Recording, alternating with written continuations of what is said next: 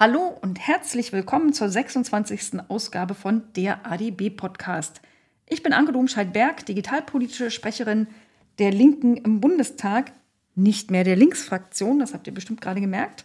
Und ich berichte euch, wie auch früher schon, aus dem Maschinenraum des Bundestages und zwar mit Schwerpunkt auf den Digitalausschuss.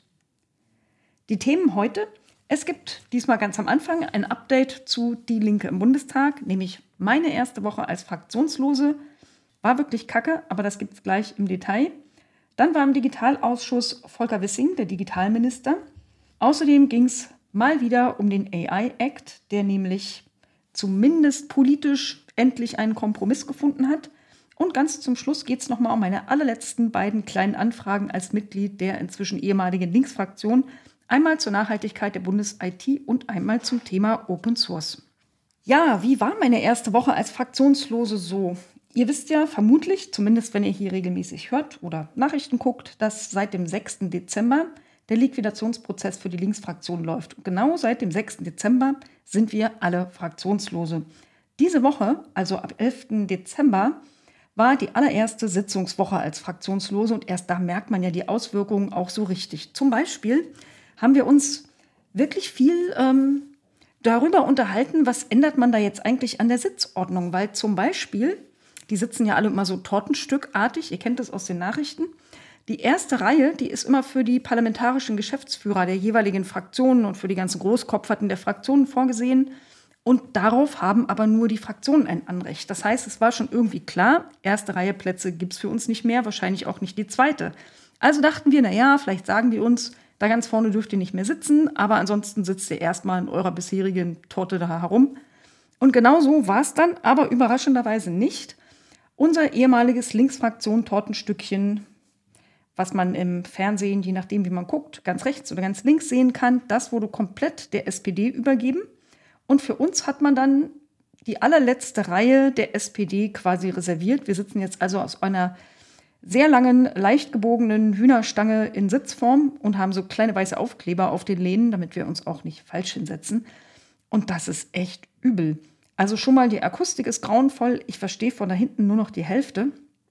Und es ist ja auch total blöd. Stellt euch mal vor, ihr müsst eine Rede halten und dann müsst ihr irgendwie minutenlang durch den Raum laufen. Ganz viele Leute müssen aufstehen, damit ihr da so rauskommt. Ist ungefähr wie in einem riesengroßen Theater in der Mitte der letzten Reihe zu sitzen und dann auf die Bühne zu müssen.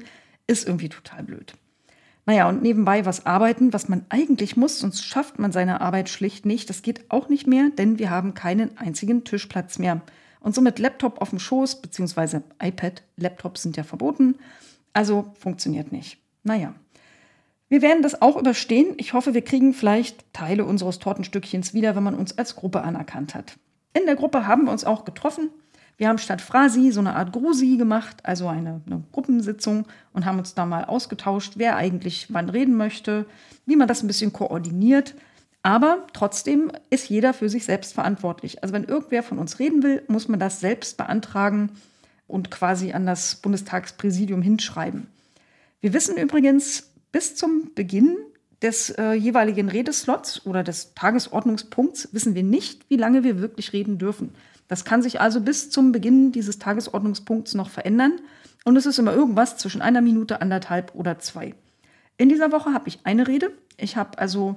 eine Rede gehalten zum Antrag äh, der AfD, Meinungsfreiheit in sozialen Netzen, D S A abschaffen. Genau genommen habe ich sie auch nicht gehalten, sondern ich gebe sie zu Protokoll, weil das zu einem ziemlich nachtschlafenden Zeitpunkt stattfand und man schriftlich auch ein bisschen mehr reinschreiben kann, als man in einer Minute Redezeit sagen darf. Ich verlinke euch natürlich die Rede, die ich auf meiner Homepage veröffentlichen werde und dann könnt ihr sie in Länge lesen. Und auch, was ich da so von der AfD zitiere, die natürlich Mist von sich gibt, und zwar rassistischen, rechtsextremistischen, genau genommen. Naja, im Ausschuss, da regeln die Rederechte die Ausschüsse für sich selbst. Ich habe mal so ein bisschen rumgehört, in unserer ehemaligen Fraktion, in den meisten Ausschüssen, bleibt tatsächlich die Redezeit unverändert. Das finde ich also außerordentlich anständig. Manche, die teilen die Redezeit auf. Also in meinem Ausschuss gibt es ja nur eine Linke jetzt noch übrig. Aber manchen sitzen tatsächlich zwei von uns und die haben dann die ehemalige Fraktionsredezeit einfach durch zwei geteilt, sodass es dann insgesamt für die beiden immer noch das Gleiche war. Ähm, im Gesundheitsausschuss und im Wirtschaftsausschuss hat man das zum Beispiel so gemacht. Da kriegt äh, jeder von den beiden Abgeordneten die Hälfte der Redezeit der anderen. Also zusammen haben sie genauso viel wie die anderen Fraktionen. Überhaupt keine Veränderungen gab es im Ausschuss für Entwicklungszusammenarbeit, im Finanzausschuss, im Innenausschuss, im Ausschuss, der sich mit Wohnen und Bauen beschäftigt. Die haben also gesagt, drauf geschissen, ihr könnt genauso viel reden wie vorher. Was soll der Geiz? Aber im Digitalausschuss, da gab es ja schon wegen einer Ex-AfDlerin eine bisherige Regel, auch wenn die praktisch nie gekommen ist. Und diese Regel war die Hälfte der Redezeit, maximal zwei Minuten und nur eine Runde. Da ist übrigens nur ein einziger Ausschuss schlechter als das. Und das ist der Familienausschuss, der gibt meiner Kollegin Gökay Akbulut nur eine einzige Minute Redezeit. Naja, zurück zum Digitalausschuss. Ich habe da ganz am Anfang mal geklärt, wie denn diese Regel eigentlich auszulegen ist.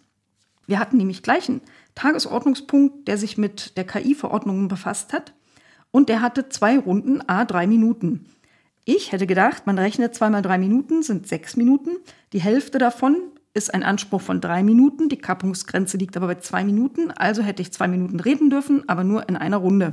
Also erste Runde, Anke zwei Minuten, alles fertig. Aber der Digitalausschuss, sprich die Obleute, und zwar insbesondere Grüne und S P D, haben sich explizit dafür ausgesprochen, dass das nicht so ist, sondern dass man es auf die negativst mögliche Weise auslegt, dass ich also nur die Hälfte der Redezeit der ersten Runde bekomme und die erste Runde sind drei Minuten, die Hälfte sind anderthalb. Sie haben mir also hundertzwanzig Sekunden nicht gegönnt und ich habe dann nur noch neunzig gekriegt. Also danke für nichts, liebe Ampelhälften, Grüne und S P D. Also so viel zu demokratischer Einstellung und Respekt vor der Opposition und insbesondere vor meiner Arbeit. Ich bin da ehrlich gesagt menschlich maximal enttäuscht. Das Argument war übrigens, dass die Kollegin Cotar von der AfD, frühere AfD, dass die ja die gleichen Regeln bekommen. Aber mir ging es ja überhaupt nicht darum, die Regeln zu ändern. Mir ging es um die Auslegung. Und diese Fragestellung in der Form hatten wir gar nicht bisher, weil Cotar ja praktisch niemals da ist. Also die Ampel entzaubert sich, würde ich mal sagen, im Umgang mit demokratischer Opposition, maximal restriktiver Auslegung und strenger als in fast allen anderen Ausschüssen. Also man kann sagen, fraktionslos sein ist wirklich Kacke und ich hoffe, dass wir eine baldige Anerkennung als Gruppe haben. So, das kleine Intro. Jetzt geht's direkt zum Digitalausschuss. Da gab's hohen Besuch, nämlich der Digitalminister Volker Wissing war zu Gast. Übrigens, ein öffentlicher Tagesordnungspunkt war das. Ich verlinke euch wieder in den Shownotes, wo ihr das euch in Gänze reinziehen könnt. Der ist gar nicht so oft im Digitalausschuss. Also in anderen Ausschüssen kommen die zuständigen Minister manchmal monatlich vorbei. Wir haben den, glaube ich, genau einmal da gehabt. So ein Antrittsbesuch, der fast zwei Jahre her ist, war im Februar zweitausendzweiundzwanzig. Und jetzt war natürlich mal wieder ein spannender Zeitpunkt, denn die Halbzeit ist vorbei. Und da guckt man dann schon mal, wie weit wurde der Koalitionsvertrag schon abgehakt, was hat sich mit der Digitalstrategie zu tun. Wir hatten also viele Fragen. Aber erstmal gab es eine Intro von Wissing selber. Wie die meisten Menschen der Bundesregierung hat er zuerst eine ganze Weile über künstliche Intelligenz geredet. Das ist so irgendwie das Buzzword-Thema, ohne dass gar nichts mehr geht. K I, großer Gamechanger, hat Wissing gesagt. Und dann erzählte er natürlich von dem ganz frisch, beinahe hätte ich gesagt verabschiedet, aber er ist noch nicht verabschiedet, der K I-Act, äh, sondern man hat sich da auf grobe politische Linien endlich in einem Kompromiss geeinigt. Und da hat er gesagt, er findet den Ansatz, dass man also einiges darin nur als Code of Conduct, also nicht hart reguliert, sondern nur so allgemeine Verhaltensregeln, das findet er super. Ist ja auch klar, je unverbindlicher, umso F D P, würde ich sagen. Und er hat nochmal betont, auf jeden Fall möchte er, dass Deutschland nicht am schärfsten reguliert innerhalb der E U, denn so ein bisschen Spielräume haben die einzelnen Mitgliedstaaten auch. Die können also hier und da mal ein bisschen mehr und ein bisschen weniger regulieren. Und Wissing stellte klar, weniger regulieren, das ist das, was die deutsche Bundesregierung will. Dazu passt auch, dass er davon erzählt hat, dass das B M D V ein freiwilliges Gütesiegel für K I-Anwendungen schaffen will. Ich vermute mal, so ein schwarzes Schaf wie Elon wird es bestimmt total beantragen, also natürlich nicht. Naja, und er erzählte, dass Deutschland, Frankreich und Italien auf gleicher Wellenlänge seien. Das ist übrigens sehr gut beschrieben in einem Artikel von netzpolitik punkt org, den verlinke ich euch auch. Da geht es genau darum, möglichst manche Dinge wenig zu regulieren, insbesondere auch die Foundation Models, aber zu denen gibt es später noch ein bisschen mehr. Dann hat er etwas erzählt zur Einführung des Digitale-Dienste-Gesetzes. Das ist ja notwendig für die Umsetzung des Digital Services Acts. Da habe ich auch in einem früheren Podcast schon darüber erzählt, verlinke ich euch wie immer unten. Und er erzählte, Endlich hätte man sich zu fast allen politischen Punkten geeinigt und in Kürze sei das im Kabinett. In Kürze sei das im Kabinett, hat man uns aber auch schon öfter mal gesagt. Das ist also jetzt schon mehrere Monate, dass das so geht. Er wollte sich auch auf Nachfrage nicht auf einen Termin festnageln lassen. Und er sagt, falls wir das nicht schaffen, zur europäischen Deadline siebzehnten Februar, dann würde die E U-Regelung ja trotzdem gelten. Wir wissen dann halt nur noch nicht, wie und wer die in Deutschland umsetzt. Aber naja, ist ja nicht so wichtig. Ähm, jedenfalls offensichtlich nicht für die Ampelregierung. Die lassen sich Zeit. Dann hat er noch einiges zum Thema digitale Infrastruktur erzählt. Aus Sicht von Volker Wissing läuft da alles super, super. Jeder vierte Haushalt hat inzwischen Glasfaser, doppelt so viel wie vor einem Jahr. Er verstieg sich sogar zu der Aussage, Deutschland sei in Europa auf der Überholspur. Ich habe aber noch kein Ranking gesehen, wo wir irgendwen überholt haben, also vielleicht kommt es ja noch. Und dann hat er sich gelobt in Bezug auf die Gigabit-Förderung, die sei ein voller Erfolg. Eigentlich will er ja mal gar keine Fördergelder ausgeben, aber in diesem Jahr hat er drei Komma sechs Milliarden ausgegeben. Ich glaube, der Plan war sogar nur drei Komma fünf. Sie wollten aber nicht wieder negative Schlagzeilen haben, dass sie nur so, so einen ähm, Ausgabestopp haben, kurz vor Jahresende. Ich vermute mal, da haben sie nochmal hunderttausend draufgelegt. Insgesamt wurden da über vierhundert Anträge bewilligt, äh, berichtete er. Und er sagte auch, die Haushaltssperre, die sei ohne Auswirkung auf dieses Förderprogramm. Zum leidigen Thema Überbau, also der Doppelverlegung von Glasfaser, hat er berichtet, dass es da dreihundert Fälle gibt, die an die Bundesnetzagentur gemeldet wurden. Aber nur fünfzehn davon werden jetzt genauer überprüft. Also das finde ich ein ziemlich krasses Missverhältnis. Und ich frage mich, ob die B NetzA da wirklich komplett unabhängig agieren konnte, was sie ja eigentlich ist. Ja, total unabhängig, aber ein bisschen fishy, finde ich, sieht dieses Zahlenverhältnis aus. Und dann schwärmte er noch, wie großartig die Ampel im Mobilfunk Fortschritte erreicht hat. Inzwischen gäbe es siebenundneunzig Prozent versorgter Fläche mit vier G und im Bereich fünf G sogar auch schon neunundachtzig. Und er hat die Mobilinfrastrukturgesellschaft hochgelobt. Falls ihr es nicht mehr wisst, diese Mobilfunkinfrastrukturgesellschaft, die sollte, ich glaube, fünfhundert Funklöcher oder so schließen und hat in mehrjähriger Existenz immerhin zwei geschlossen für sehr viele Millionen Steuergeld. Hatte übrigens am Anfang sogar zwei Geschäftsführer, aber kaum Mitarbeiter. Also ein echter Fall von Geldverschwendung. Und sie soll übrigens auch in äh, Ende zweitausendfünfundzwanzig aufhören zu existieren. Und ich bin ziemlich sicher, dass sie ihr Ziel, diese vielen, vielen Funklöcher zu schließen, nicht erreicht haben wird. Also warum der da lobt, I don't know. Naja, dann kamen wir in die Debatte. Natürlich ging es auch da wieder um Infrastruktur. Hier hatte ich zwei Minuten Redezeit für mich und habe es immerhin geschafft, drei Fragen in diesen zwei Minuten unterzubringen. Und wohlgemerkt, in der Zeit muss ich ja auch die Antworten erhalten können. Man muss also sehr genau formulieren, viel weniger offene Fragen, sondern mehr so Ja-Nein-Fragen, damit man überhaupt irgendeine Art von Info kriegt. Meine erste Ja-Nein-Frage war, laut Bundesratsprotokoll vom Juni zweitausendzweiundzwanzig, das verlinke ich euch natürlich, sollte schon Mitte zweitausenddreiundzwanzig die Mindestbandbreite, auf die jeder Mensch in Deutschland ein Anrecht hat, von zehn auf mindestens fünfzehn Mbit erhöht werden. Das ist ja bekanntlich nicht passiert. Kommt das jetzt in vierundzwanzig? Ja oder nein? Ja, ich habe natürlich weder Ja noch Nein gehört, sondern Volker Wissing guckt ein bisschen irritiert. Offenbar hat er keinen Plan dazu und reicht das nach. Es gab zum Thema Infrastruktur ähm, auch eine Frage von wem anders zu einer Äußerung der Innenministerin Nancy Faeser. Die hat nämlich irgendwas erzählt, dass man jetzt in der Tat Huawei-Komponenten aus den fünf G Netzen ausbauen muss. Über das Thema Huawei in fünf G Netzen hatte ich ja auch schon ein paar Mal berichtet in, dieser, in diesem Podcast. Aber da meinte Wissing, davon sei ihm nichts bekannt, denn der Prüfauftrag, der würde ja noch laufen. Es mussten nämlich die großen Netzbetreiber genau hinmelden an das B S I, welche Kernkomponenten ähm, sie irgendwie von Huawei oder anderen chinesischen Unternehmen haben. Und dann sollten die irgendwie einzeln geprüft werden. Und rein theoretisch sollte das im April fertig sein, dann vor der Sommerpause fertig sein, dann im August abgeschlossen sein. Und offensichtlich ist es halt auch jetzt Ende des Jahres noch nicht fertig. Auf jeden Fall meinte Wissing, nee, nee, das läuft noch. Und das seien einfach irreführende öffentliche Berichterstattungen und nicht die Tatsache. Naja, wir sind gespannt. Vielleicht wird es ja irgendwann mal fertig. Ansonsten erzählte er noch, dass die Förderung des Gigabit-Ausbaus evaluiert werden würde. Das Ergebnis würden wir, wenn es fertig ist, irgendwann mal kriegen. Er erzählte, die Tiefbaukapazitäten sind auch immer noch knapp, hätten wir auch so erwartet. Und er versprach, dass auch in zweitausendvierundzwanzig die Förderhöhe im Prinzip genauso bleiben soll. Also wieder so Pi mal Daumen, dreieinhalb Milliarden. Aber er hat auch gesagt, viel hilft nicht viel. Das sei nicht Ansatz dieser Bundesregierung. Und es sei eine hohe Kunst, nicht zu viel und nicht zu wenig zu fördern, und hat nochmal explizit das Mantra der F D P wiederholt, dass es nämlich um das Primat des marktwirtschaftlichen Ausbaus ging. Aber er hat einen Begriff in die Hand genommen, den, in den Mund genommen, ähm, den ich von ihm in der Form, glaube ich, so noch nicht gehört habe. Das war eigentlich ich, über die das so erzählt hat, nämlich, dass es sich um eine Daseinsvorsorge handelt. Also Donnerwetter, eine wichtige Erkenntnis. Und dass er den Auftrag hat, für gleichwertige Lebensverhältnisse in Stadt und Land zu suchen, und man deswegen auch da fördern muss, wo es halt anders nicht geht.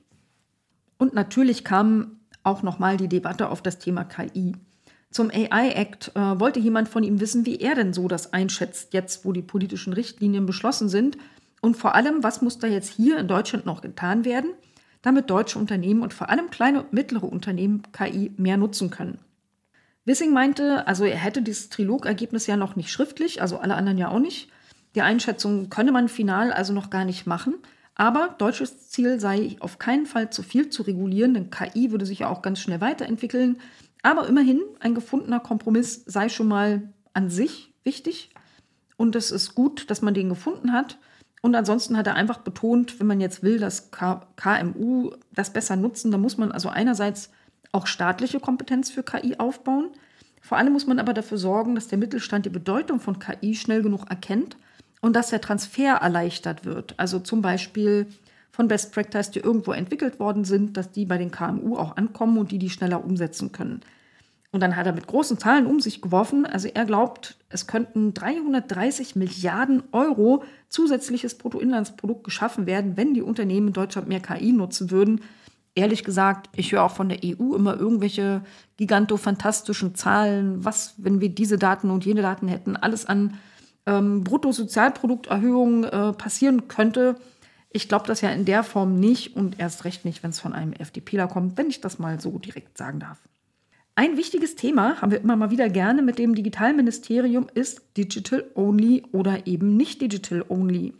Da wurde gefragt in Bezug auf das Deutschland-Ticket. Das gibt es ja jetzt mancherorts noch als Papier mit einem Q R-Code. Und das soll im Januar zweitausendvierundzwanzig auslaufen. Es war also die Frage, wird das eventuell doch noch verlängert? Wissing war da ganz explizit, das Ticket muss digital sein. Die Ausnahme läuft mit dem Ende des Jahres dreiundzwanzig aus. Ab zweitausendvierundzwanzig gibt es das Deutschland ausschließlich digital. Chipkarten kann man sich da vorstellen, aber Papier, no go. Er hat erklärt, einige Bundesländer, die kämpfen wohl für das Papierticket, weil manche Verkehrsbetriebe sind wohl auch nicht hinreichend digitalisiert. Die können das irgendwie, keine Ahnung, nicht anders machen.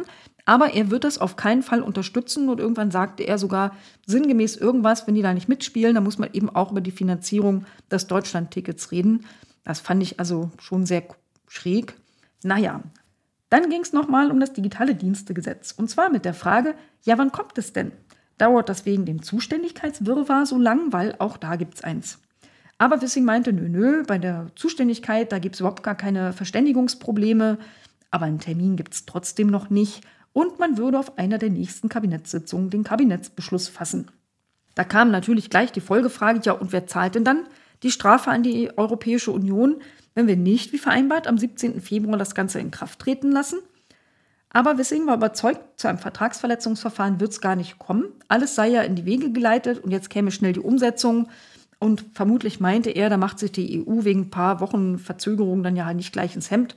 Aber er meinte generell, wäre für solche Strafzahlungen immer das federführende Haus zuständig. Und das sagte er so entspannt, weil er es vermutlich gar nicht ist.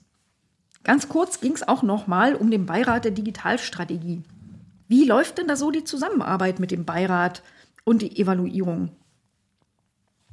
Wissing meinte, ja, das läuft sehr gut. Er hat die Vielfalt im Gremium gelobt, es gebe einen guten Input dazu und seinen Abteilungsleiter hat noch ergänzt, dass es in zweitausenddreiundzwanzig jetzt noch ein letztes Meeting mit dem Beirat gäbe. Da wären also die allerletzten Leuchtturmprojekte mit denen debattiert, die nudeln die alle einmal durch in diesem Jahr. Ähm, mehr darf das Gremium im Prinzip auch nicht, also das soll sich nicht die ganze Digitalstrategie angucken, sondern ausschließlich die Leuchtturmprojekte. Aber man würde in zweitausendvierundzwanzig an diesem Ansatz ein bisschen was ändern. Nicht daran, dass sie nur Leuchtturmprojekte angucken, aber die sollen die nicht mehr alle hintereinander, jedes einzelne für sich angucken, sondern man will da Cluster bilden von Projekten, die irgendwie verwandt sind und thematisch miteinander zu tun haben. Zum Beispiel alle die, die irgendwie mit Datenplattformen zu tun haben. Ja, dann habe ich noch mal was gefragt. Ne? Ihr erinnert euch, Drei kleine Fragen hatte ich.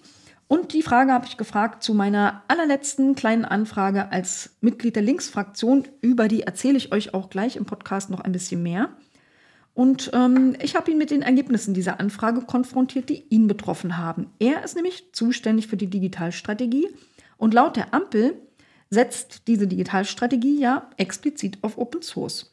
Aber in der Antwort auf meine kleine Anfrage hat das B M D V, sein Ministerium, geantwortet, dass nur null Komma fünf Prozent der Softwareentwicklungsaufträge von übrigens zweiundzwanzig Millionen Euro insgesamt als Open Source beauftragt worden sind. Oder im Umkehrschluss, neunundneunzig Komma fünf Prozent waren proprietäre Software. Und ich habe ihn dann gefragt, ne, knappe Ja-Nein-Fragen, will er diesen Anteil steigern? Ja oder nein? Und wenn ja, auf welchen Anteil? Also die erste Frage hat er mit Ja beantwortet, bei B hat er ein bisschen Kopf geschüttelt, geschwiegen, seinen Abteilungsleiter angeguckt und dann gesagt, es gäbe noch kein konkretes Ziel. Und in meiner dritten Frage, da ging es auch um eine kleine Anfrage, um meine vorletzte kleine Anfrage, die bezieht sich auf das Thema Nachhaltigkeit der Rechenzentren des Bundes. Und natürlich verlinke ich euch die, wie die Open Source kleine Anfrage auch. Da habe ich übrigens jeweils eine Pressemitteilung, aber auch ein sehr ausführliches Analysedokument. Das könnt ihr euch also explizit reinziehen. Aber ähm, wie gesagt, erzähle ich dazu auch noch ein bisschen mehr. Hier im, ähm, in der Diskussion mit Wissing, da ging es also nur darum, ihn selber zu konfrontieren mit seiner besonders schlechten Performance. Ich habe ihn also gefragt, ja, seit zweitausendfünfzehn soll ja im Bund die Anzahl der Rechenzentren radikal reduziert werden. Im Bundesministerium für Digitales und Verkehr ist die Anzahl der Rechenzentren aber von sieben in zweitausendneunzehn gestiegen und soll weiter steigen auf elf bis zweitausendsiebenundzwanzig. Das sind also vier mehr in ein paar Jahren, obwohl der gesamte Bund als Ziel hat, bis zweitausendfünfundzwanzig überhaupt nur noch drei Rechenzentren zu benutzen. Und er selber hat mal schon plus vier und im Moment hat er zehn. Und ich habe ihm gesagt, nur eines von seinen zehn Rechenzentren benutzt im Moment hundert Prozent Ökostrom, aber alle zehn von zehn benutzen klimaschädliche Kältemittel. Und deshalb fragte ich ihn, wann steht denn die Nachhaltigkeit der Digitalisierung bei ihm nicht nur auf dem Papier, sondern wird auch im eigenen Haus umgesetzt und was ist dafür sein Plan? Erstmal guckte er ja total überrascht, konnte sich das alles gar nicht vorstellen und sagte, was ist denn mein, was ist denn meine Quelle, wo habe ich denn diese Zahlen her? Und ich, ähm, kleine Anfrage, Antwort aus Ihrem Ministerium. Ist natürlich klar, dass der da nicht alle kleinen Anfragen persönlich durchliest, aber eigentlich hatte ich das ja in meiner Intro gesagt. Whatever, er reicht das jedenfalls nach. Mein Fazit, fraktionslos sein ist wirklich Mist, aber Wissing hat wenigstens knapp und präzise geantwortet, also da waren drei Fragen, hundertzwanzig Sekunden möglich, allerdings auch mit Nachreichung und da bin ich echt gespannt auf die Antwort. Davon ab ist im Prinzip mit ihm alles wie immer, es gibt keine Probleme, digital ist alles super, bei der Ampel sehr viel Selbstlob. Ich lasse das mal so stehen. Ihr könnt euch da ja euren eigenen Reim drauf machen. Und dann ging es zum zwölfzigsten Mal im Digitalausschuss in den letzten Wochen und Monaten um die K I-Verordnung. Nämlich um das Ergebnis der Verhandlungen und so ein ganz kleines bisschen auch um dieses eigenwillige Bündnis, das da so parallel entstanden ist zwischen Deutschland, Frankreich und Italien. Wir haben ja schon in den Podcast-Folgen Nummer acht, Nummer zwölf, achtzehn, dreiundzwanzig und vierundzwanzig, also gefühlt jede Woche, über das Thema K I-Verordnung geredet. Jetzt war der Anlass, dass am achten Dezember die politische Einigung erfolgt ist. Das heißt aber nicht, dass der sogenannte Trilog abgeschlossen ist. Der geht noch weiter mit sogenannten Technical Meetings. Also aus den groben Linien müssen ja jetzt noch die Textarbeit gemacht werden. Das Ganze muss verschriftlicht werden. Und da kann ein Wort mehr oder weniger oder Austausch eines Wortes einen riesen Unterschied machen. Und was dann da wirklich drinsteht, um das wird es dann irgendwann auch nochmal gehen. Und das werden wir wahrscheinlich frühestens im Januar zweitausendvierundzwanzig auf den Tisch kriegen. Deshalb gibt es da auch noch echt viel Raunen und noch keine so richtig belastbare Faktenlage. Es gibt aber erste Einschätzungen auch von N G Os. Demnach wurde zwar einiges an Grundrechtsschutz erreicht, vieles aber auch nicht. Am Ende liegt natürlich der Teufel wie immer im Detail. Aber zum Beispiel, so wie es aussieht, ist das Thema biometrische Erkennung im öffentlichen Raum nicht so super gelaufen. Es wurde nämlich nicht, wie gewünscht, komplett verboten, sondern da gibt es äh, die Möglichkeit, mit gewissen Einschränkungen das zu tun. Die Emotionserkennung, die ist nur verboten bei Bildung und am Arbeitsplatz. Das reicht halt nicht. Unsere frühere Sachverständige Sandra Wachter von der Uni Oxford, die sagt zum Beispiel dazu, dass Emotionserkennungstools in bis zu achtzig Prozent der Fälle falsch liegen. Also das ist schlimmer als Münze werfen. dass sie aber besonders viele Fehler machen bei Frauen und bei People of Color. Und sowas kann man einfach nicht einsetzen. Und außerdem Emotionserkennung, das gehört sich einfach nicht. Und natürlich wird kritisiert, dass es eine Generalausnahme für Militär und nationale Sicherheit gibt. Deutschland, Frankreich und Italien wollten ja vor allem die Foundation Models raushaben, also die, diese ganz großen Systeme, die auch ChatGPT zugrunde liegen. Die sind jetzt zwar drin, aber nur noch als so eine Art freiwilliger Selbstregulierung. Und ehrlich gesagt, hm, ob das so viel Unterschied macht, zum sie gar nicht mit reinnehmen, weiß ich noch nicht. Also die sollen jetzt die Auflage kriegen, eine technische Doku zu erstellen und da ihre Trainings- und Testverfahren ähm, festzuschreiben oder überhaupt aufzuschreiben. Und es soll gewisse Transparenzvorgaben geben. Und die sollen zum Beispiel für UrheberInnen nachvollziehbar machen, ob ihre Werke genutzt worden sind, um diese Modelle zu trainieren oder nicht. Vermutlich, damit sie das entweder untersagen können oder irgendwelche Entgelte vielleicht dafür einklagen können. Man will vor allem ähm, auch differenzieren. Ein sogenanntes Tiered Model hat man sich da ausgedacht. Und will bei den besonders leistungsfähigen Modellen, die ein sogenanntes systemisches Risiko haben, ein bisschen wie beim D S A, die Very Large Unternehmen, ja, die Very Large Platforms, also die Googles, Amazons und Microsofts, Facebooks und so weiter, die will man hier beziehen auf die Foundation-Modelle. Und diese besonders großen mit den systemischen Risiken, die sollen noch besondere Verpflichtungen haben zum Thema Risikomanagement und Cybersecurity. Definiert werden soll das anhand der Rechenkapazität, also sogenannte Flops, Floating Point Operations. Und da ist der Grenzwert, äh, soweit ich das mitbekommen habe, bei zehn hoch fünfundzwanzig. Das würde dann zum Beispiel ChatGPT vier betreffen. Aber die E U-Anbieter Aleph Alpha, Mistral A I sollen damit wohl noch nicht betroffen sein. Ja, wie geht es denn jetzt weiter mit dem A I Act? Also erstmal muss er ja jetzt wirklich noch verabschiedet werden. Das war ja noch gar nicht. Das wird vermutlich im ersten Quartal vierundzwanzig noch stattfinden. Also ehrlich gesagt, später geht auch gar nicht, weil dann ist ja vorbei mit, dem, äh, mit der Legislatur in der E U. Und danach, wenn das klappt mit der Verabschiedung im ersten Quartal, soll er schrittweise in Kraft treten. Also zuerst sollen die echten Verbote gelten, und zwar schon ab Mitte zweitausendvierundzwanzig. Die Regeln für die General-Purpose-A Is, also die großen Foundation-Modelle, die sollen ab Anfang zweitausendfünfundzwanzig gelten. Und der ganze Rest, der gilt dann Anfang zweitausendsechsundzwanzig. Der Grund für die lange Frist ist übrigens, dass es sich schlicht um ein komplexes Rechtswerk handelt und dass man für vieles davon überhaupt noch Standards entwickeln muss. Also da müssen jetzt Standardisierungs- und Normungsgremien ran.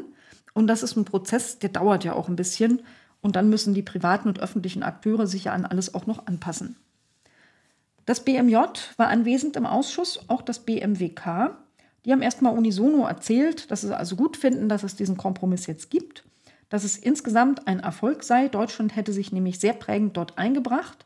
Aber trotzdem, man hätte ja auch noch kein Papier vorliegen und müsse erstmal intensiv prüfen, wenn man es irgendwann hat. Staatssekretärin Brandner vom B M W K, die hat also vor allem Wert darauf gelegt, dass es eine eindeutige Produktregulierung ist. Und das heißt, dass man halt Produkte reguliert. Dass also der ganze Bereich Forschung und Entwicklung komplett ausgenommen ist, weil das ist ja noch kein Produkt.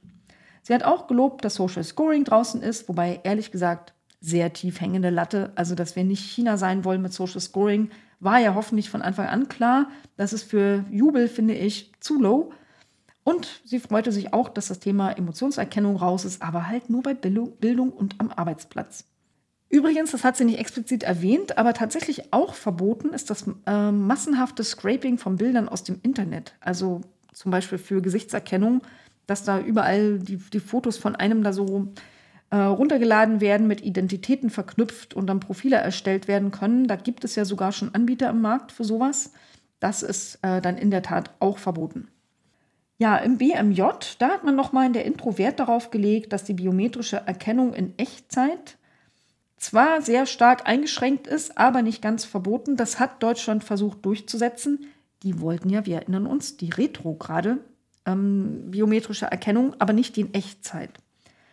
Jetzt kommt das halt in Echtzeit, aber mit Einschränkungen. Er hat sie ein bisschen beschrieben, es soll einen Richtervorbehalt geben, es soll nur für schwere Straftaten gelten. Da haben aber schon die ersten KritikerInnen der Zivilgesellschaft klargestellt, dass die Mitgliedstaaten schwere Straftat völlig unterschiedlich definieren. Also was das in der Praxis heißt und wann man es wirklich anwendet, ist offensichtlich noch unklar. Dann hat aber auch der Vertreter des B M J noch beschrieben, dass es nur um Einzelidentifikation gehen darf. Man müsse also vorher sagen, diesen Täter oder jenes Opfer möchte man identifizieren und irgendwelche Dritten darf man damit dann nicht identifizieren. Da kommt es natürlich am Ende auch auf die Praxis an und nicht nur auf den Buchstaben, wie es sein soll. An die Verhältnismäßigkeit seien sehr hohe Anforderungen äh, gestellt, sagt er, und das soll alles total streng geprüft werden, auch in Bezug auf die Dauer einer solchen Maßnahme. Und auch selbst bei der retrograden biometrischen Identifizierung im öffentlichen Raum soll es einen Richtervorbehalt geben. Aber ehrlich gesagt, ach, in der Praxis sind selbst die Richtervorbehalte keine echte Hürde.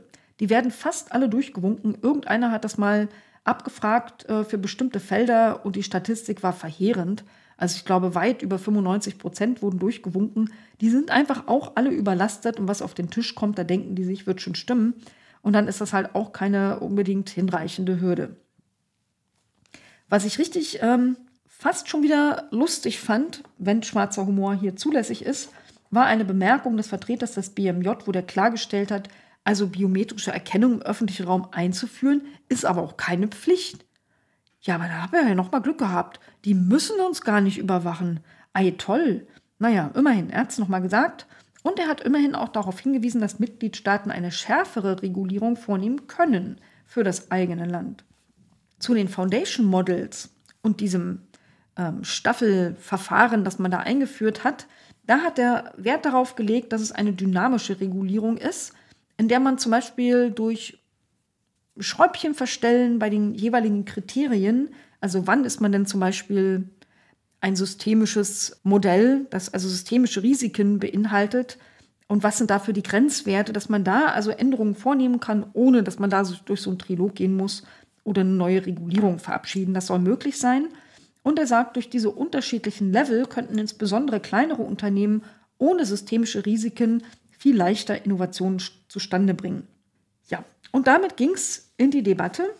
Ich könnte im Prinzip auch das Ganze kurz fassen und sagen, in den meisten Fällen hat die Bundesregierung geantwortet, das wissen wir noch nicht, wir prüfen den Text noch, aber so ein kleines bisschen kam ja doch bei rum und das erzähle ich euch jetzt noch. Ich habe eine Frage gestellt in meinen knapp neunzig Sekunden Rede- und Antwortzeit und habe gesagt, der Koalitionsvertrag, der ist ja da deutlich, der sagt keine biometrische Identifizierung im öffentlichen Raum. Der A I Act erlaubt sie jetzt aber sogar in Echtzeit. Mitgliedstaaten können aber strenger regulieren. Daher für mich die Frage völlig klar, wird die Bundesregierung diese Möglichkeit ausnutzen und strenger regulieren, nämlich so, wie sie es laut Koalitionsvertrag eigentlich haben wollte. Und da hätte man ja eigentlich erwartet, dass ein ganz klares Selbstverständlich kommt, kam aber nicht. Da kam ähm, von parlamentarischer Staatssekretärin Brandner aus dem B M W K nur die Antwort, das könne man noch nicht sagen. Ja, wieso kann man das denn nicht sagen? Es ist nicht so gekommen, wie es im Koalitionsvertrag steht. Für Deutschland wenigstens könnte man es aber so herstellen. Und da committen die sich nicht. Also W T F. Eine andere, ähm, andere Abgeordnete hat gefragt, wer wäre denn für eine solche Regulierung zuständig? Und das gab auch keine richtige Antwort. Da gab es also nur so lakonisch, naja, je nachdem, also Strafprozessordnung, dafür ist der Bund zuständig, für Polizei sind die Länder zuständig. Hm. Ja und nu? Nix und nu. Also wir wissen es nicht. Dann haben wir eine Weile gesprochen über das Thema Governance und Aufsicht und wer da eigentlich was und wen regelt. Ich habe gesagt, nationale Sicherheit und das Militär sind ja von Anfang an wegen der Zuständigkeit der Mitgliedstaaten aus dem A I Act ausgenommen. Wann und wie will denn die Ampel den Einsatz von K I in diesen Bereichen regulieren? Die sind ja dafür zuständig. Und auch da kam die völlig absurde Antwort, dazu müsse man sich erstmal die genaue Regelung angucken. Also da habe ich auch direkt widersprochen und gesagt, das ist doch total Quatsch. Die E U ist dafür nicht zuständig. In sämtlichen Entwürfen seit mehreren Jahren stand immer drin, Militär und nationale Sicherheit sind ausgenommen. Der Buchstabe des A I Actes ist völlig schnurzpiepegal für diese Frage. Aber nein, man hat mir keine Antwort dazu gegeben. Das heißt aber, dass man da auch absolut nichts plant, nichts in der Schublade hat, und das komplett unreguliert ist, wie Militär und nationale Sicherheit mit dem Thema K I umgehen. Und ich schlafe bei sowas schlechter. Ja, welche Umsetzungsbehörde soll es denn in Deutschland geben? Auch da der Verweis, der Text liegt ja noch nicht vor. Da soll irgend so ein A I Office vorgesehen sein, aber wie genau das beschrieben ist, wo das angesiedelt sein soll, was das können muss. Also alles das wissen wir ja noch nicht und deswegen weiß man auch nicht, welche Behörde in Deutschland die Aufsicht machen soll. Eine Frage, von der ich dachte, sie sei komplett unabhängig vom A I Act und hänge nur von Bundesrepublik Deutschland selber ab, ähm, habe ich gestellt. Ich habe nämlich gefragt, plant der Bund ein öffentliches K I-Register für alle staatlichen K I-Anwendungen oder vielleicht nur für die Hochrisiko-Anwendungen? Und trotzdem kam da diese fucking Antwort, das hängt vom Detail im A I Act ab.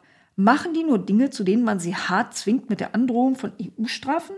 Oder machen sie Dinge, die sie vielleicht einfach für sinnvoll finden und weil sie die ganze Zeit von mehr Transparenz erzählen, von mehr Vertrauensaufbau und so weiter und so fort.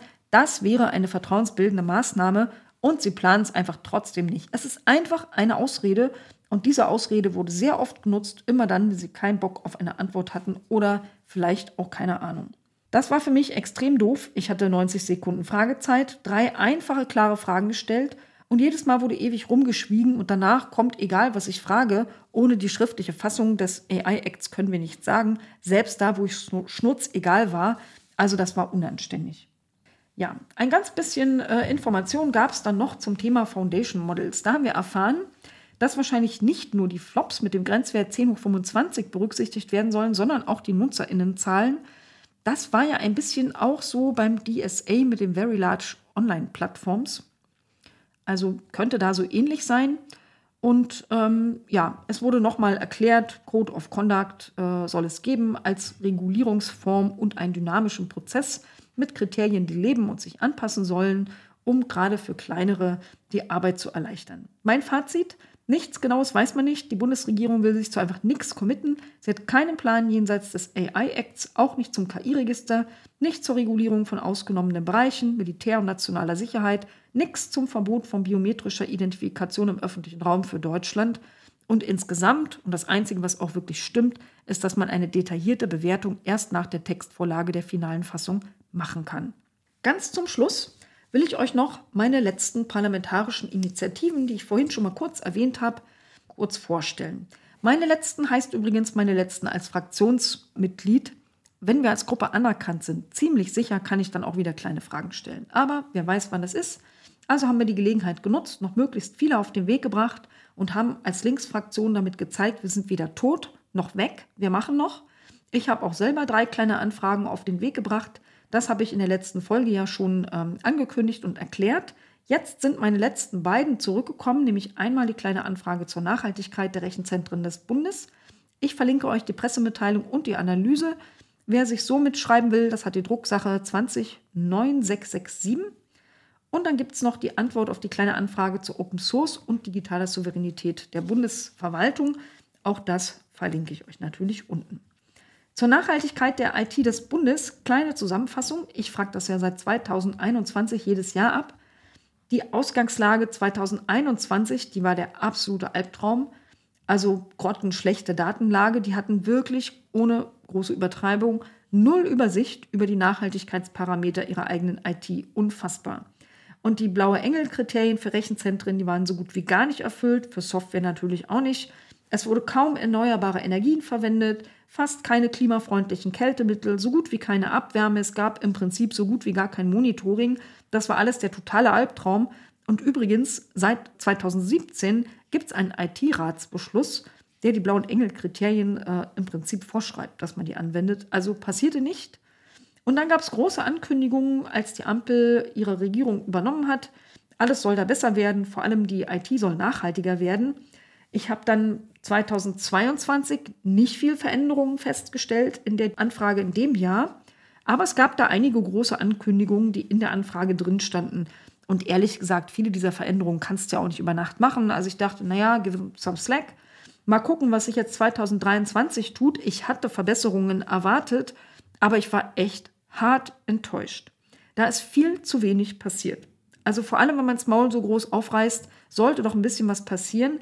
Es gab nur eine einzige wirklich nennenswerte Verbesserung. Deutlich mehr Nutzung erneuerbarer Energien. Ist ja auch gut so, aber der Rest ist leider unverändert schlecht. Kein einziges Rechenzentrum hat den neuen blauen Engel. Der hat einundzwanzig Kriterien und das Allerbeste von weit über hundert hat nur siebzehn davon erreicht. Nur jedes zwanzigste Rechenzentrum nutzt Abwärme. Die Frage, wie viel und wofür, die wurde gar nicht erst beantwortet und nur jedes zehnte Rechenzentrum nutzt klimafreundliche Kältemittel. Auch bei der I T-Konsolidierung, die ist ja immer so indirekt Thema meiner Abfrage, äh, sieht es mau aus. Die Anzahl der Rechenzentren sollte ja seit zweitausendfünfzehn bis zweitausendfünfundzwanzig von über hundert auf drei reduziert werden. Aber nicht nur bei Volker Wissing werden es mehr. Es sind jetzt schon hundertvierundneunzig Rechenzentren. Im letzten Jahr waren es hundertvierundachtzig, also zehn mehr geworden. Und das nach meiner eigenen Rechnung, denn die Bundesregierung hat sechzig Rechenzentren einfach weg, weggelassen. Die haben ja einfach gar nicht die Daten geliefert. Die haben die Rechenzentren von der Bundesbeauftragten für Kultur und Medien weggelassen. Wenn ich mich richtig erinnere, waren das acht Rechenzentren. Eins vom Bundeskanzleramt war weggelassen und über sechzig aus dem B M I haben sie auch weggelassen. Also die, die mit Netze des Bundes und so zu tun haben, haben sie mir einfach unterschlagen. Aber ich bin ja nicht blöd und kann rechnen. Insofern sind es jetzt hundertvierundneunzig und nicht über sechzig weniger geworden. Übrigens ausgerechnet die Rechenzentren des Klimaministeriums und des Umweltministeriums haben besonders schlecht abgeschnitten. Das fand ich, ja, beinahe hätte ich gesagt überraschend, aber ist es wirklich überraschend? Also auf jeden Fall ist es enttäuschend. Die Datenlage selber, die hat sich etwas verbessert, aber ungenügend ist die immer noch. Seit der ersten kleinen Anfrage wurde eine Verbesserung des Berichtswesens versprochen. Diesmal würde sie auch wieder versprochen. Sie soll jetzt aber schon ganz bald kommen, nämlich Anfang zweitausendvierundzwanzig. Mal gucken, wann sie nicht nur angekündigt wird, sondern auch tatsächlich existiert. Im Moment sieht es jedenfalls immer noch so aus. Jedes vierte Rechenzentrum kann nicht mal sagen, ob es erneuerbare Energien nutzt. vierzig Prozent kennen ihren eigenen äh, Power-Usage-Effectiveness-Wert nicht. Und das ist einfach alles Mist. Auch da findet ihr eine umfangreiche Detailanalyse auf meiner Homepage, die ich euch verlinke.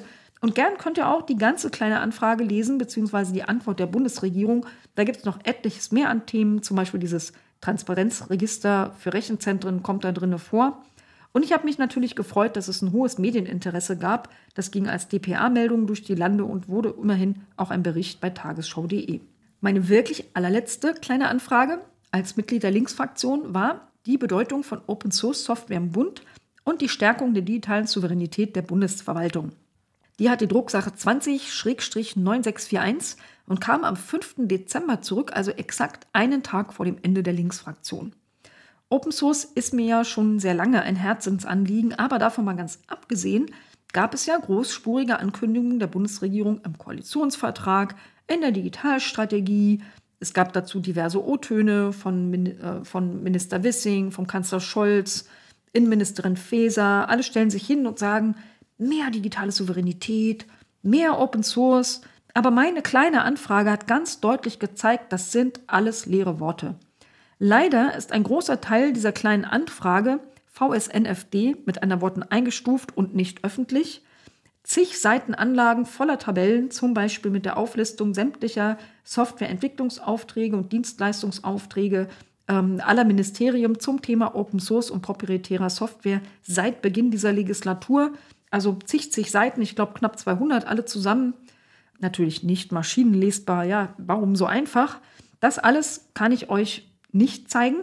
Aber eine Anlage, die Anlage Nummer fünf, zu den zehn größten Vertragspartnern für Rahmenverträge und deren Rahmenverträge, die ist öffentlich. Und die könnt ihr euch auch angucken. Ich verlinke die euch zusammen äh, mit der ganzen kleinen Anfrage. Aus der geht nämlich hervor, dass diese zehn größten Vertragspartner für Rahmenverträge im Bereich I T ein gemeinsames Volumen haben von dreizehn Komma sechs Milliarden Euro. Ihr habt ja bestimmt mitgekriegt, dass es gerade Haushaltsprobleme gibt, wegen Verfassungsgerichtsurteil, große Probleme und so weiter. Und dass es da eine Lücke gibt von siebzehn Milliarden im Haushalt, wo die sich gegenseitig die Köpfe einhauen, weil die nicht rausfinden, wie sie diese siebzehn Milliarden decken können. Das ist also fast eine vergleichbare Summe mit diesem Vertragsvolumen. Also das finde ich schon echt monstermäßige Summen. Aber noch krasser wird es, wenn man sich da einzelne Unternehmen anguckt. Es gab zum Beispiel alleine für Oracle vier Komma acht Milliarden Euro an Rahmenverträgen. Und Microsoft hat eins Komma drei Milliarden. Bei Oracle, da gibt es sogar einen einzelnen Rahmenvertrag, das sind ja sonst immer mehrere, ein einzelner Rahmenvertrag, der ein Volumen hat von vier Komma sechs Milliarden Euro.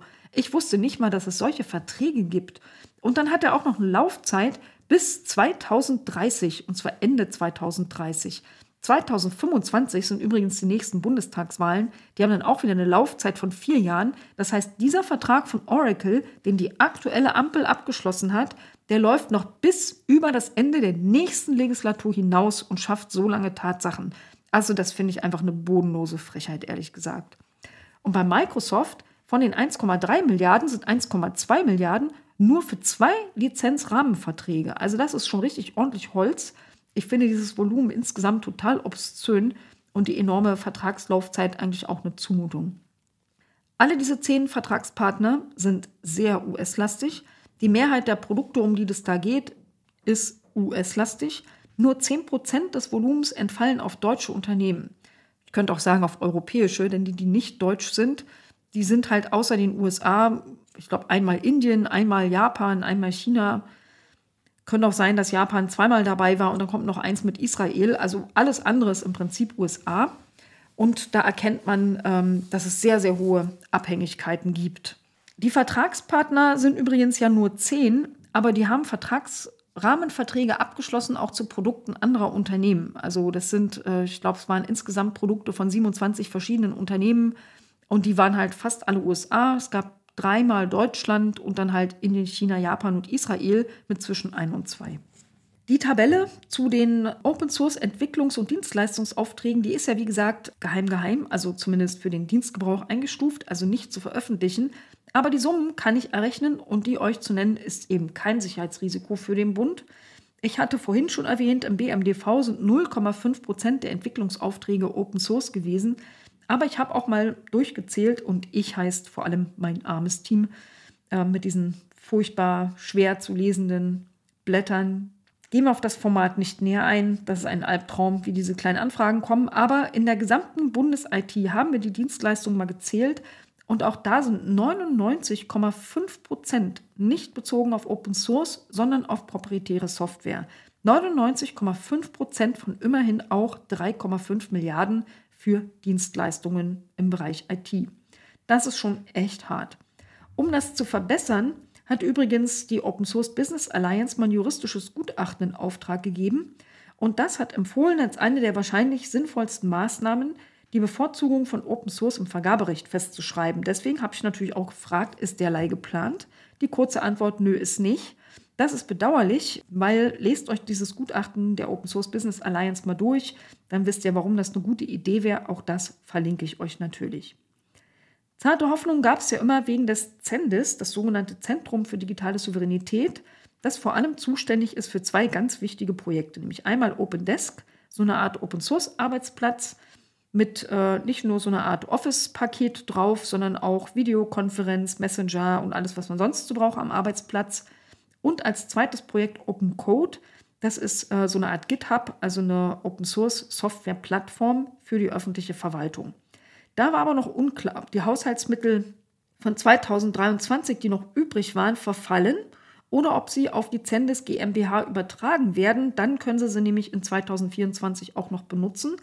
Wenn nicht, dann würde das ganz mies aussehen, weil im Haushalt zweitausendvierundzwanzig für das ZenDiS nur noch halb so viel Mittel enthalten sind wie in zweitausenddreiundzwanzig, eine Halbierung von achtundvierzig auf fünfundzwanzig Millionen Euro. Das wäre wirklich ein verheerendes Zeichen. Ja, und OpenDesk, wie gesagt, könnte eigentlich eine Alternative zu M S Office werden. Meine kleine Anfrage zeigt aber, dass OpenDesk erst zweitausendfünfundzwanzig mit einem Rollout äh, vernünftig beginnen kann. Und wer weiß, ob man die Deadline halten kann, wenn die Mittel so gekürzt werden. In zweitausendfünfundzwanzig läuft aber auch dieser monströse eins Komma zwei Milliarden Euro Rahmenvertrag von Microsoft aus und wird dann vermutlich schon verlängert, bevor OpenDesk überhaupt eine echte Chance kriegt. Auch da war das Medieninteresse erfreulich hoch. Unter anderem war es eine Top-Meldung beim Z D F. Und auch das verlinke ich euch natürlich. Aber auch da lege ich euch meine umfassende Analyse ans Herz, habe mir da sehr viel Mühe gegeben. Da müsst ihr euch auch nicht selber durch sämtliche Seiten quälen und auch nicht alle Rechnungen nochmal anstellen. Und manche könnt ihr ja auch gar nicht sehen, weil geheim, geheim. Vor allem aber geht hier nochmal ein Shoutout an mein Team. Die hatten danach erstmal allesamt quadratische Augen und haben bestimmt von Zahlen und Excel-Spalten geträumt. Ja, was gibt es zum Schluss noch für kleine Hinweise an euch?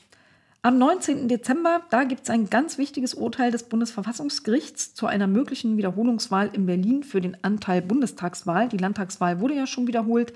Wenn ihr also in Berlin lebt, wahlberechtigt seid oder dort Freunde und Verwandte habt, die wahlberechtigt sind, ihr wisst, was ihr zu tun habt. Und dann nochmal der Terminhinweis, siebenundzwanzigsten bis dreißigsten zwölften in Hamburg gibt es den siebenunddreißig C drei Kongress und inzwischen bestätigt mit einem Vortrag von mir. Und ähm, da geht es dann auch um das Thema Nachhaltigkeit der Bundes-I T nochmal in ausführlich, schön und mit Bildern. Ansonsten kommt gut durch die Feiertage und wenn ihr beim siebenunddreißig C drei sein solltet, kommt zu meinem Talk oder mindestens sagt in irgendeiner Form Hallo. Ansonsten, ob ihr da seid oder nicht, kommt gut ins neue Jahr und auch wenn es unpopulär geworden zu sein scheint, testet euch lieber regelmäßig. Es sind echt unvorstellbar viele Leute an Corona erkrankt. Und wenn ihr mit vielen Leuten in engen Räumen zusammen seid, tragt ruhig eine Maske. Steht da drüber, wenn Leute dumm gucken. Das schützt euch, vielleicht aber auch andere vor euch. Man weiß ja nie. Übrigens verlinke ich euch gerne in den Shownotes auch den Link zu einem Testsieger bei der Genauigkeit von Corona-Tests, der auch noch sehr preiswert ist. Den gibt es im fünfundzwanziger Pack. Dann habt ihr was, das ist bezahlbar, aber vor allem auch zuverlässig. Damit sage ich Tschüss bis zweitausendvierundzwanzig. Gebt mir gerne wie immer Feedback mit dem Hashtag der A D B Podcast. Gebt mir nette, gute Bewertungen, empfehlt mich überall und natürlich macht ein Abo, wenn ihr noch keins habt. Bis dann.